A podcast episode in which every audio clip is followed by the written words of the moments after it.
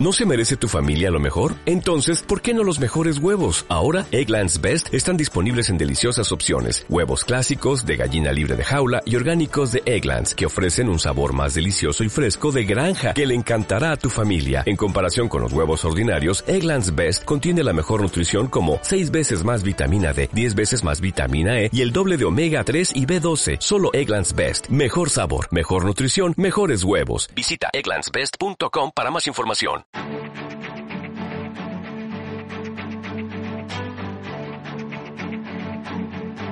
Capital Intereconomía, el consultorio.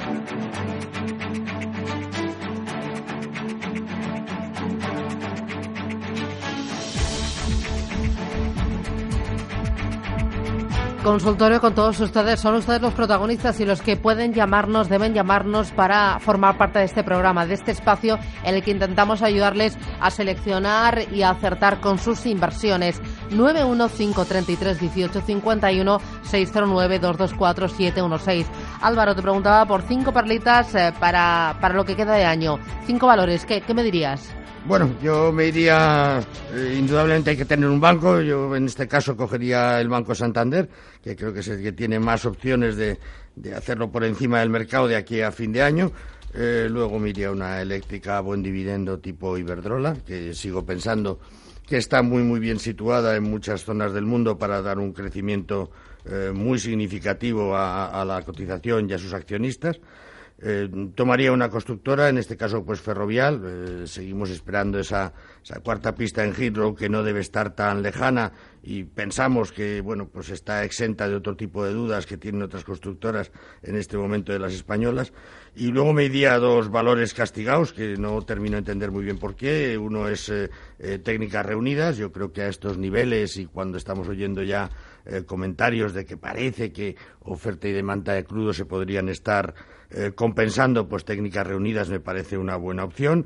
Y luego pues Siemens Gamesa, cuyo castigo también me parece muy exagerado a una compañía pues que todavía no ha demostrado cómo es capaz de aprovechar las sinergias de esta nueva compañía, y que indudablemente pensamos, ¿no?, que ella va a recuperar, digamos, una parte importante de su actividad en India a pesar del nuevo sistema que se aplicará a partir de enero, ¿no? Entonces yo creo que esas 5 pues son una buena opción para encarar estos próximos 3 meses. ¿Tú aprovecharías las caídas de hoy para tomar posiciones? Yo creo que sí, yo creo que es un buen momento. O sea, en algunos de los que he comentado, pues como Técnicas, que baja hoy un 2 y pico, pues creo que es un buen momento para tomarla. Siemens Gamesa, bueno, está hoy subiendo un poquito, pero está en 11 euros, a 11,10, o sea que yo creo que también muy interesante. Y Santander, Ferrovial y Iberdrola, pues digo exactamente lo mismo. Yo creo que estos son unas caídas puntuales que podrían incluso agudizarse. Al final hay muchos gestores, lo comentábamos esta mañana en la oficina, hay muchos gestores que lo que se dicen, oye, pues mira, yo no sé qué dudas hay, no hay en España, tal y cual, y que tienen posiciones relativamente residuales en nuestro mercado y deciden venderlas, como siempre que hay algún tipo de incertidumbre. Pero vamos, yo creo que tal y como estamos viendo evolucionar el mercado, no debería ser muchísimo más profundo, vamos. Pedro de Madrid, buenos días. Sí, buenos días. ¿Qué tal está usted? Bien. Bueno, pues nada, me alegro. Cuénteme. Sí, quisiera preguntar al experto por Tubos Reunidos para entrar, a ver qué me comenta sobre este valor. Muy bien, gracias. Gracias. Bueno, yo creo que Tubos Reunidos es una compañía realmente muy interesante, o sea que yo la tendría, por supuesto, no dudaría en tenerla en cartera, aunque no tuviese un peso muy significativa en la misma, ¿no? Al final, Tubos Reunidos, lo que hemos visto es que está, por supuesto, totalmente ligada a lo que son construcción de nuevas infraestructuras, sobre todo en temas de energía, y la verdad es que desde el mes de junio pues hemos visto un castigo muy significativo, ¿no? Superior al 20%. 5%. Yo creo que, por lo tanto, es un momento interesante para entrar, como digo, con poco dinero. Yo creo que, además, dentro de lo que es este tipo de compañías, es uno de los líderes, yo diría que a nivel internacional, y por lo tanto, bueno, pues aprovecharía esta caída para estar en ella. Ya sabemos que dividendo no vamos a tener, pero bueno, yo creo que es una apuesta por una compañía que nosotros pensamos que tiene unas expectativas de crecimiento interesantes en los próximos trimestres. Por lo tanto, sí la tendríamos en cartera, y yo le diría a don Pedro que, como decía, con prudencia, pues tomar posición. Y no olvidarse el stop loss, ni abajo ni arriba, dónde quiero perder y dónde quiero ganar, ¿no? Vamos con el siguiente de los oyentes, 915331854, no 51, y 609224716. Pedro Javier nos escribe y nos pregunta por Inditex, compradas a 29,70 y Colonial a 8,29. Bueno, Inditex y Colonial, ¿te gusta el inmobiliario y te gusta el consumo? Bueno, yo creo que ahora mismo consumo estamos viendo que se mantiene bastante fuerte, ¿no? Y dentro de eso, pues Inditex es una buena opción. Es verdad que yo creo que lo hemos comentado hace poco, que analizada a medio y largo plazo, pues Inditex tampoco lo ha hecho excesivamente bien. Es decir, que la teníamos hace 2 años y pico a 33, la hemos tenido hace muy poco en 36, 37 y ahora estamos pues por debajo de 32. Bueno, yo creo que es una sociedad que todavía tiene mucha expansión, que está creciendo de forma significativa en ventas online, donde nosotros es donde vemos el gran futuro para el crecimiento, y bueno, pues está ganando, no sé, un 6,5, un 7%. Yo, por supuesto, creo que hay que mantener, y lo que sí es que hay que tener un stop loss, o sea, es que si rompe los 30 en algún momento determinado, pues a lo mejor es un buen momento para salir y esperarla bastante más abajo. Pero en principio yo creo que hay un dinero que ganar y, por lo tanto, le recomendaría mantenerse, ¿no? Y Colonial, bueno, pues estamos viendo que en el inmobiliario hay un movimiento significativo de tomas de posiciones. Lo que pasa es que es un movimiento pues muy selecto, ¿no? Donde estamos viendo crecimiento en grandes ciudades y, sin embargo, pues en muchas zonas y algunas ciudades más pequeñas, pues todavía no vemos un impulso excesivamente grande en el tema inmobiliario. El inmobiliario lo podemos jugar de varias maneras. Una es comprarnos un piso, perfectamente, pero sabemos que es una inversión poco líquida, y lo hemos vivido en esta crisis que comenzó en 2008, donde vimos la imposibilidad de deshacerse de temas inmobiliarios a precios interesantes y rápidos, y la forma de entrar pues es vía Colonial. Vía Colonial, que es una compañía pues muy, digamos, muy clásica, donde nosotros pensamos que es de las mejores opciones que se puede tener ahora mismo para entrar. ¿Las inmobiliarias te gustan? ¿Mejor Colonial que un Merlin o que un Grupo Lar? Bueno, los objetivos son diferentes, ¿no? Indudablemente Merlin es una gran compañía, pero es una compañía cuyo único objetivo es crecer, y crecer lo más rápidamente posible, ¿no? Y eso es porque, bueno, pues los objetivos de la gestión de la compañía pues son muy diferentes. Preferimos una gestión mucho más clásica, como la de Colonial, que busca más un crecimiento a medio y largo plazo, aunque tanto unas como otras pues buscan, digamos, una buena rentabilidad para el inversor. Y por supuesto para el accionista, quiero decir, ¿no? Entonces las dos vías son buenas. Es posible que en Merlin las cosas compañías de ese estilo puedan ser más rápidas, pero yo creo que Colonial pues se puede ganar bastante dinero y va pues más piano, más tranquila, ¿no? Muy bien. 915331851 al WhatsApp me mandan y me dice: ¿qué me diría de Gamesa, compradas a 13,20, Arcelor a 23? Dice, no me encuentro a gusto con mi posición. Arcelor 23, Gamesa 13,20. Bueno, yo lo primero que le diría a un inversor que no está a gusto con su posición es que la debería vender. Eso es lo normal, ¿no? Porque al final lo que tienes que estar es en valores en los que tengas confianza y que no tengas que estar mirando cada 10 minutos a ver qué hacen porque tienes dudas de que aquello pueda ir adelante. Entonces, mi primera recomendación, desde luego, sería vender el uno y el otro. Dicho esto, bueno, pues Siemens Gamesa yo creo que tiene una buena proyección. Estamos hablando de una compañía que tiene un precio objetivo medio por encima de los 16 euros cuando miramos en Bloomberg, y que está cotizando en el entorno de los 11, ¿no? Compañía que todavía no hemos visto que le pueden aportar las sinergias de esa unión entre Siemens y Gamesa, compañía que sigue ganando contratos a lo largo del mundo, y un mundo además pues sensibilizado, donde esas energías limpias pues van teniendo cada vez más importancia, y donde además pues hay zonas como puede ser la propia Europa, donde hay unos objetivos para dentro de unos años pues que hay que cumplir, y por lo tanto pues podría acelerarse. O sea que yo ahí estaría muy tranquilo en Siemens Gamesa, ¿no? Y en Arcelor, bueno, Arcelor sí hemos visto cómo se está comportando, ¿no? Con muchísima volatilidad. Pero al final, bueno, pues también es una compañía que estamos diciendo que creciendo el mundo y con la situación de precios que tiene ahora mismo el níquel, etcétera, pues es interesante estar en ella. Pero vamos, yo creo que estos ya son consideraciones secundarias, porque digo, si no estás a gusto en lo que estás invertido, yo creo que hay que vender, claro. Independientemente de ganemos o perdamos, mejor si ganamos, por supuesto, pero hay que salir de esos valores. Muy bien. Vamos con el siguiente de los oyentes, a ver desde dónde nos llama. Vicente de Oviedo, buenos días. Sí, hola, buenos días. Cuénteme usted. Sí, yo estoy comprado en Bolsas y Mercados Españoles y Día, y no sabría si comprar más. ¿Qué me aconseja, don Álvaro? ¿Está con ganancias a los dos? Sí, ahora mismo sí. Vale, gracias, muy amable. Adiós.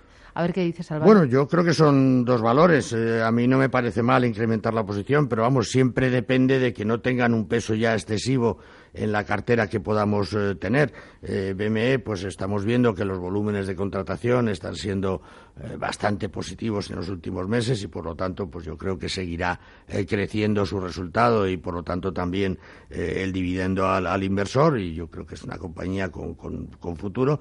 Y Día, bueno, pues estamos ahí con el constante continuo castigo a la compañía, ¿no? Nosotros creemos que Día debería estar mucho más cerca de los 6 euros que de la posición que tiene ahora mismo, en el entorno de 4,90, y lo creemos porque, bueno, pues nosotros creemos que esas tiendas de tanta proximidad al ciudadano, al consumidor, pues siguen teniendo, digamos, una gran proyección. Es verdad que todavía no hay una cultura de hacer la gran compra en Día, sino que vamos más bien pues todos los días o casi todos los días a completar lo que no tenemos, ¿no? Pero poquito a poco yo creo que también Día pues entrará a formar parte de esas compañías, digamos, donde vamos a hacer la gran compra del mes, etcétera. Claro. Por lo tanto, yo sí estaría en una y otra. José de Zaragoza, buenos días. Buenos días. Dígame. Oye, pues que tengo Natra, que la veo muy fuerte para abajo y pierdo algo. Sí. Y a ver qué le parece, si la has quito o a ver qué le parece. Muy bien, pues le ayudamos, gracias. Adiós. A ver, ¿qué me dices? Bueno, Natra es verdad que está teniendo un comportamiento pues bastante malo en los últimos tiempos. Yo me imagino que don José pues habrá entrado con un volumen pequeño de su patrimonio, y está como muchas otras, ¿no? Que es que desde el mes de junio que se empezó a producir esa caída en nuestros mercados, despacito, pero que ha sido constante, pues es que prácticamente ha perdido el 30 y tantos %, ¿no? Bueno, es difícil decir, yo no sé muy bien a dónde podemos ir, no nosotros por fundamentales la verdad es que no la seguimos, por lo tanto tampoco conozco demasiada la compañía, pero bueno, una compañía que en lo que va de año pues ha perdido prácticamente un 30%, pues yo sería extremadamente prudente y sería mucho más proclive a salir que a mantener la posición. Muy bien. Vamos con el siguiente. ¿Tenemos? ¿No tenemos? Voy con el WhatsApp. 609-224-716. A ver, otro de los oyentes dice, ¿me podría analizar ACS compradas a 34,65 y Adidas a 160,55? Bueno, ACS nosotros es un valor que pensamos que es muy interesante. Quizás ahora mismo pues preferiríamos estar un poco, vamos, fuera del valor, un poco a la expectativa, y sencillamente, bueno, pues porque no estamos muy seguros al final qué va a pasar, y si ACS pues va a presentar una oferta con algún conglomerado, con Hochschild, con algunos fondos, etcétera, pues para hacerse con Abertis, lo cual pues podría suponer, digamos, pues un cierto endeudamiento, ¿no? Que nos parece, bueno, pues siempre peligrosa en una compañía como ACS, que ya de por sí pues tiene un endeudamiento significativo, ¿no? Por lo tanto, nosotros ACS ahora mismo pues esperaríamos antes de tomar posiciones. Dicho esto, creemos que es una gran compañía, creemos que las cifras la acompañan, que el endeudamiento, a pesar de ser elevado, pues tiene un sentido y está absolutamente dedicado a todos esos contratos que va poniendo en marcha a lo largo del mundo y que va consiguiendo a lo largo del mundo, y por lo tanto pues es una compañía que nos gusta, pero tenemos esa incógnita en cuanto a si va al final a lanzar o no una oferta sobre Abertis, y por lo tanto pues esperaríamos para tomar posiciones, ¿no? Y lo que es Adidas, bueno, yo creo que el mercado, digamos, siempre ha tratado muy bien a la compañía. Ahí tenemos, como siempre, pues la lucha, digamos, de las grandes, pero tenemos que pensar que si se está en Adidas, con estos niveles que tiene ahora mismo de 194 más o menos, pues no está tan lejos de los máximos. Entonces, bueno, quizás no sea el momento mejor para comprar si no se tienen, pero yo pienso que pensando en el medio y largo plazo la compañía va a ir bien.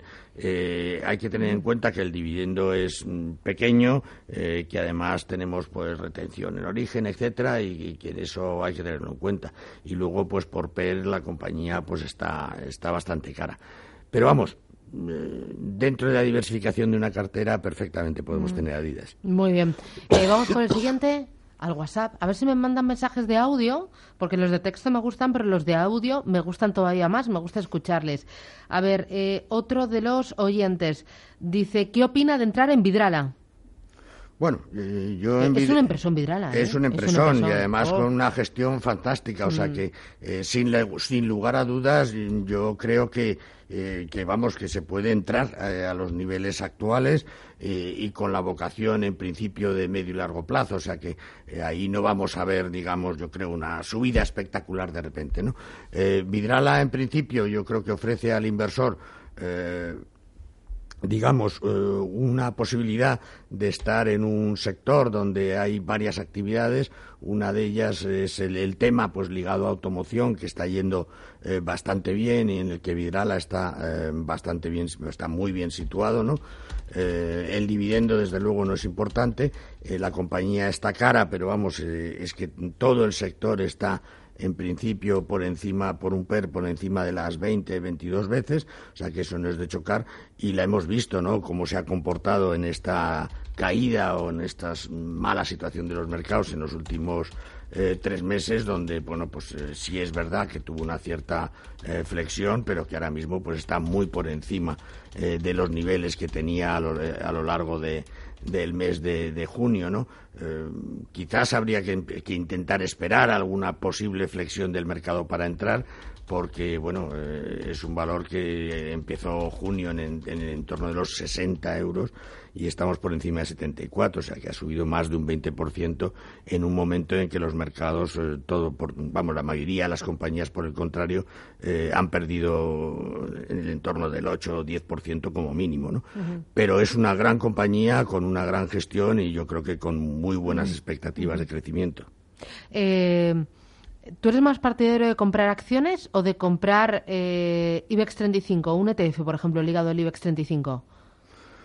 Bueno, hay momentos. Yo creo que si hay una tendencia clara en un mercado, pues es posible que un ETF pues sea una buena solución, ¿no? Porque al final pues estamos comprando todo el índice y es fácil de seguir.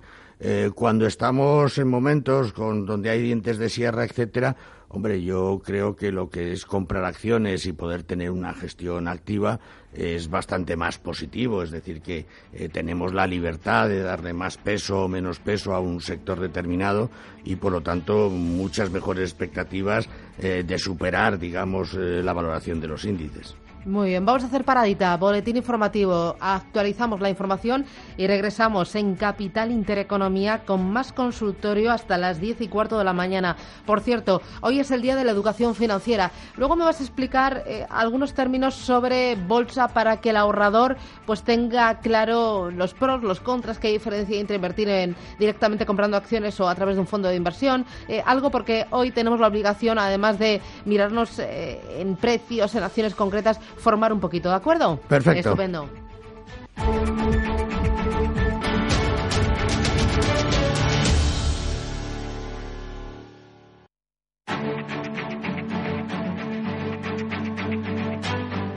Capital Intereconomía, el consultorio.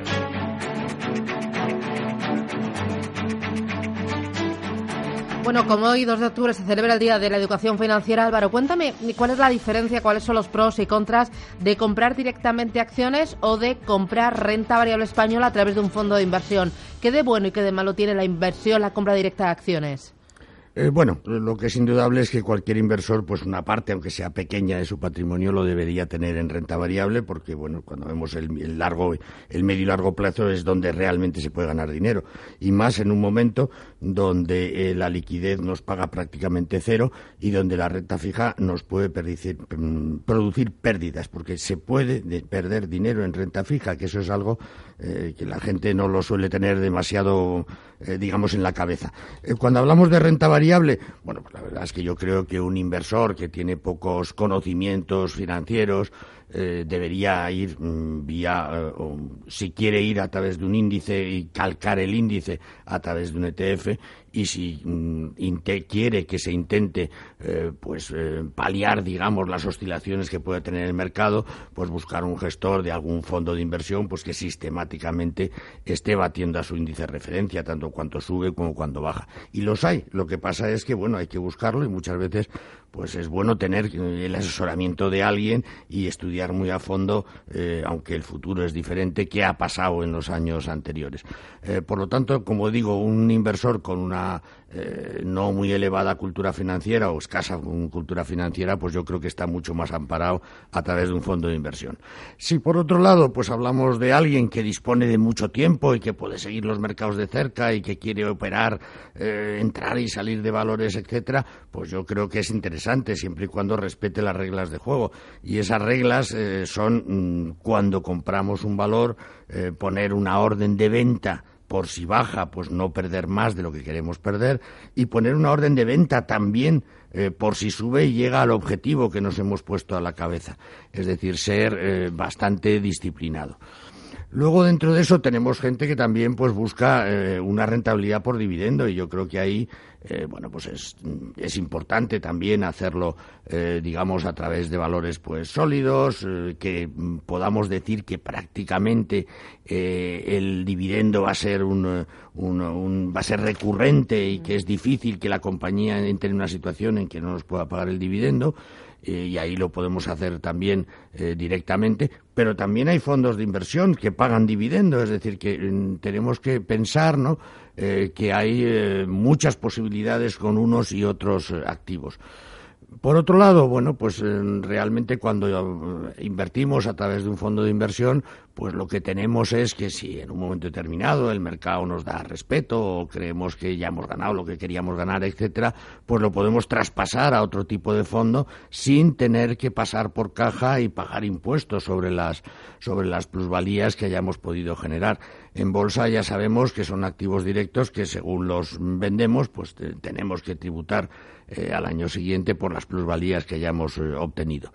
Es verdad que también en el tema de ETFs pues parece que todo nos lleva a hacer pensar que los ETFs también van a tributar es muy posible, pues como los fondos de inversiones, es decir, que si salimos de un ETF y entramos en otro, pues no vamos a tener que tributar. Pero ahí no hay que olvidar que los ETFs a quien realmente pueden interesar son aquellos que están que quieren estar pegados a un índice y que no buscan, por lo tanto, ningún tipo de gestión activa. Bueno, ahí tenemos en los últimos tiempos, digamos, una batalla importante o una guerra dialéctica, ¿no?, de si es mejor la gestión pasiva o la gestión activa. Yo creo que las dos son importantes. Pero, como decía, si queremos intentar paliar los vaivenes del mercado, pues seguramente la gestión activa, es decir, los fondos de inversión, sean una mucho mejor vía para el inversor. Muy bien. Vamos con los oyentes. El siguiente que tenemos es María de Madrid, ¿no? Madrid. Sí, hola. Hola, ¿qué tal, María? Cuénteme. Muy bien, muy bien. Mire, yo quería preguntarle al señor analista por ACCIONA, que la tengo a 74, ahora mismo creo que está en un soporte, y que qué haría él, y que si me recomienda entrar o habrá que esperar a ver si el IBEX baja un poco. Muchas gracias. Gracias, muy amable. ¿Qué hace? Bueno, ACCIONA yo creo que es una buena opción de inversión y además ha tenido un castigo como casi todos los valores, ¿no?, de nuestro mercado, puesto que desde junio que la teníamos a niveles de 84, pues se nos ha ido a estos niveles de 67 y pico, 68, ¿no? Yo creo que no es mal momento para entrar. Siempre podemos pensar indudablemente que el valor puede seguir corrigiendo, ¿no?, como lo ha hecho en las últimas semanas, pero bueno, nuestra idea es que cuando una compañía nos parece interesante para tener en cartera, la hemos visto con una corrección significativa en los últimos 3 meses, tiene un buen dividendo, el PER se ha moderado y está ahora mismo pues en torno de las 14 veces en lo que se acciona, pues yo creo que es buen momento para entrar. Indudablemente tenemos que pensar, y eso lo debe hacer cualquier inversor, que cuando compramos un valor o entramos en un fondo o lo que sea, en un momento determinado, si ese es el día más bajo de un cierto periodo, es una casualidad, o sea que la suerte, entre comillas, nos ha ayudado un poco. Yo creo que lo que hay que hacer es, cuando un valor es interesante y ACCIONA, yo creo que lo es, y ha tenido ya una corrección importante, pues independientemente de que pudiera bajar algo más, yo creo que es un buen momento para entrar. Muy bien. Vamos con el siguiente, 915331851, con el tema este de la educación financiera, muy importante. ¿Qué diferencia hay entre el ahorrador español? ¿Necesita mucho dinero para invertir en bolsa? O si uno, no sé, tiene 10.000 euros, pongamos, por ejemplo, ¿es mejor invertirlo en 2 valores, en 2 acciones? ¿O es mejor invertir esos 10.000 euros en un fondo de inversión que tienes una gestión profesional y que te va a diversificar la cartera en varios valores? ¿Qué es mejor? Bueno, lo primero es que el dinero que vaya a bolsa tiene que ser un dinero que no vayamos a necesitar. Eso es muy importante. Eso es fundamental. Es decir, que si tenemos previsto dentro de 3 meses, de 7, de 10 o incluso un poco más, pero vamos, como mínimo esos plazos, que ese dinero va destinado, pues no sé, pues a renovar el coche o a pagar una inversión X o no sé cuántos, pues no lo deberíamos meter en bolsa por muy buenas perspectivas que tuviera la bolsa. Dicho esto, pues cuando estamos hablando de un ahorrador que no es mucho dinero el que va a llevar a bolsa, pues nosotros entendemos que lo debería hacer a través de un fondo de inversión. Y lo debería hacer a través de un fondo de inversión porque indudablemente puede comprar 1, 2, a lo mejor 3 valores, y con que uno de ellos pues no le vaya como estamos todos deseando, pues es posible que haya malgastado el tiempo y perdido dinero, porque bueno, la diversificación es un punto importantísimo. Entonces, para ese pequeño inversor yo creo que es mucho mejor hacerlo a través de un fondo de inversión. Muy bien. 10:16 de la mañana, hasta aquí nuestro consultorio de Bolsa Española. Álvaro, ha sido un placer. Gracias por estas pequeñas lecciones de bolsa, de educación financiera, y que tengas un buen día. Hasta la semana que viene. Igualmente, muchas gracias. Enseguida, Desayunos Capital.